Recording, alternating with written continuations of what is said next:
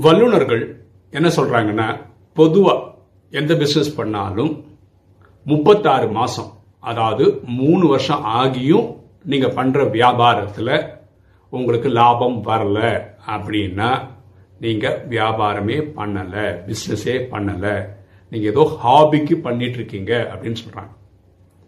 மூணு வருஷம் ஆகியும் நம்ம பிஸ்னஸ் பண்ணி அதுக்கு லாபம் வரலன்னா நம்ம எங்கேயோ ஏதோ தப்பு பண்றோம்னு அர்த்தம். நம்ம செய்யக்கூடிய செயலை அடிக்கடி நம்ம பரிசோதனை பண்ணால் ரொம்ப நல்லா இருக்கும். எண்ணம் போல்? வாழ்வு.